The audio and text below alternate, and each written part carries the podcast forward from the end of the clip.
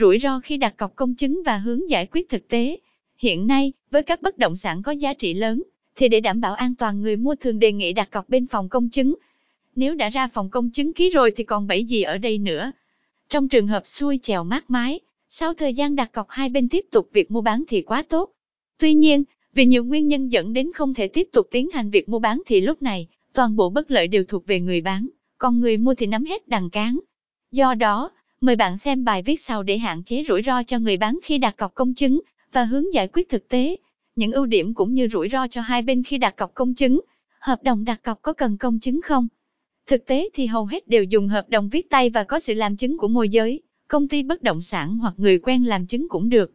Tuy nhiên, có vài trường hợp người mua nhà lần đầu nên chưa yên tâm cọc tay, giá trị bất động sản cao, nên hai bên đề nghị cọc hợp đồng công chứng cho an toàn. Bên dưới là những điểm lợi và hại của việc công chứng hợp đồng đặt cọc. Đối với bên mua, kiểm tra được pháp lý bất động sản trước khi giao dịch.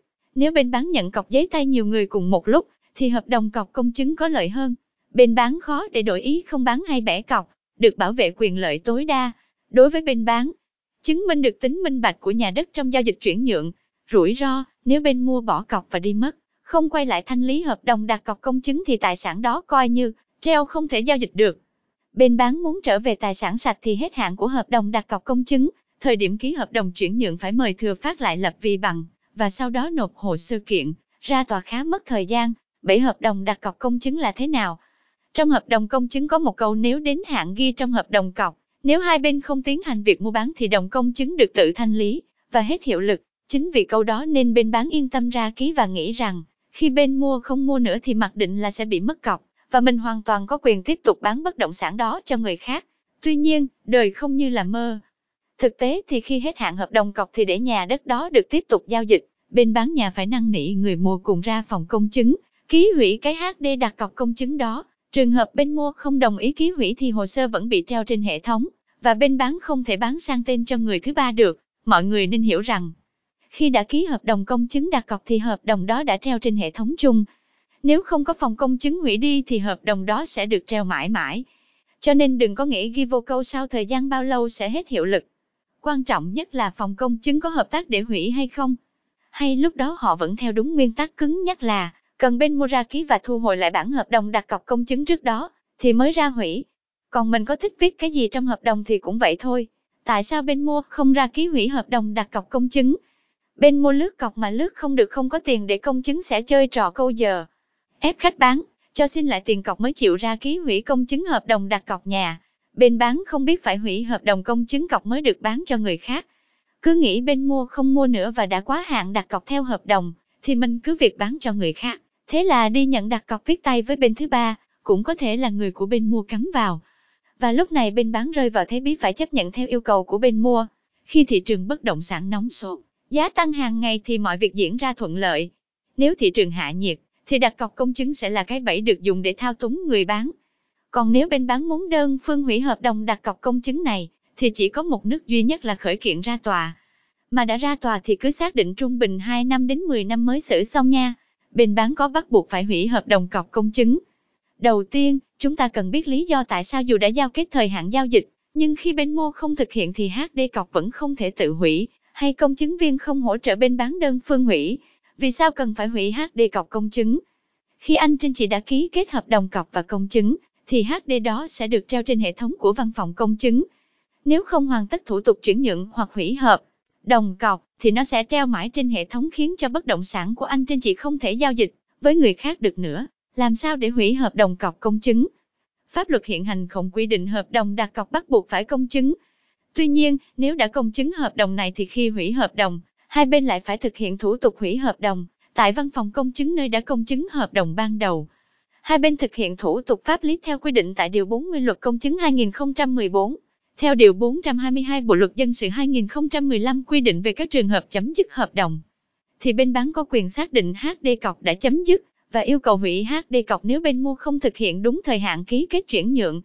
Tuy nhiên, công chứng viên còn phải tuân thủ quy định tại Điều 51 Luật Công chứng năm 2014. Việc công chứng sửa đổi, bổ sung, hủy bỏ hợp đồng, giao dịch đã được công chứng chỉ được thực hiện khi có sự thỏa thuận, cam kết bằng văn bản của tất cả những người đã tham gia hợp đồng, giao dịch đó. để yêu cầu các bên trong HD phải tiến hành thủ tục hủy bỏ hợp đồng đặt cọc. Thêm nữa, công chứng viên hiện tại không có chức năng, nhiệm vụ hủy đơn phương HD của khách hàng, mà cần phải có yêu cầu của hai bên hoặc phán quyết của tòa án. Và công chứng viên cũng hoàn toàn không thể xác thực được việc có phát sinh giao dịch nào khác của hai bên ngoài hợp đồng cọc hay không.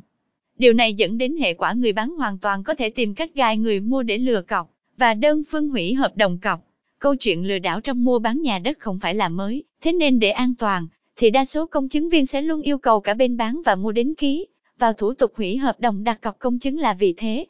Khi mà luật dân sự và luật công chứng chưa có được sự thống nhất trong vấn đề này, nếu người bán cứ chủ quan và y y chỉ dựa vào những ràng buộc thời hạn và phạt cọc trong hợp đồng cọc công chứng mà không làm thủ tục hủy HD cọc, thì rất có thể sẽ rơi vào cuộc chiến pháp lý kéo dài vài năm, nếu bên mua không thiện chí. Nghe rất buồn cười, nhưng đó là sự thực. Có nên công chứng hợp đồng đặt cọc và cách hạn chế rủi ro. Cách đơn giản nhất là không cần công chứng hợp đồng đặt cọc mua nhà. Không công chứng thì sau này không cần phải hủy. Tuy nhiên, điều này nó cũng sẽ đi kèm theo các rủi ro khác trong giao dịch bất động sản, như là sổ giả, chủ nhà giả, bên bán nhận cọc nhiều người. Nói chung, mình khuyên mọi người vẫn nên cọc công chứng để đem lại sự yên tâm cho đôi bên, hoặc có thể hạn chế phần nào rủi ro cho người bán, bằng cách yêu cầu bên mua phải đặt cọc nhiều, khoảng tầm 30-50% giá trị của bất động sản. Như vậy, trường hợp giao dịch không thực hiện được, cần phải mất thời gian ra tòa để xử lý hợp đồng cọc này thì bên bán cũng không quá thiệt thòi. Hiện tại hệ thống công chứng tại một số ít tỉnh vẫn chưa có liên thông, nên dẫn đến có kỹ công chứng ở văn phòng này, mà không hủy vẫn mang ra phòng công chứng khác được. Nếu gặp trường hợp bên mua không đến văn VPCC làm thủ tục chuyển nhượng như cam kết, thì người bán yêu cầu công chứng viên lập biên bản sự việc và ký tên, hoặc liên hệ thừa phát lại lập vi bằng tại thời điểm đó để làm bằng chứng. Sau đó, khởi kiện ra tòa để yêu cầu tuyên vô hiệu hợp đồng cọc. Tất nhiên, cách này cũng mất thời gian, nhưng chắc chắn nhanh hơn thời gian kiện tụng sau này rất rất nhiều. Về phía người mua, nếu đến hạn ký chuyển nhượng, mà bên bán vì lý do nào đó yêu cầu thay đổi địa điểm hay thời gian ký, thì ngay lập tức yêu cầu bên bán cùng mình đến văn phòng công chứng, để sửa đổi hợp đồng cọc, theo thỏa thuận. Nếu đúng hạn mà bên bán không có mặt, thì yêu cầu công chứng viên lập biên bản ký vào hoặc cũng liên hệ thừa phát lại lập vi bằng. Tuyệt đối không thỏa thuận qua điện thoại hay Zalo là xong một khi đã cọc công chứng, thì mọi việc phải dây trắng mực đen rõ ràng. Có một điều mà anh trên chị đi mua nhà đất ít để ý, đó là ngoài những thỏa thuận về pháp lý của bất động sản, thì khi làm hợp đồng cọc nhớ phải giao kết rõ thời gian và địa điểm công chứng, sang tên tên, địa chỉ của văn phòng công chứng, để tránh việc người bán gài kèo để hủy hợp đồng cọc. Hiện tại, khi mà luật dân sự và luật công chứng vẫn chưa có sự thống nhất điều chỉnh, hay quy định cụ thể về trường hợp này, thì tốt nhất anh trên chị hãy nắm những vấn đề cơ bản, như trên để có phương thức giao dịch cho phù hợp. Chúc mọi người thành công. Nguồn, Facebook Trần Sơn Tuấn Minh Nguyễn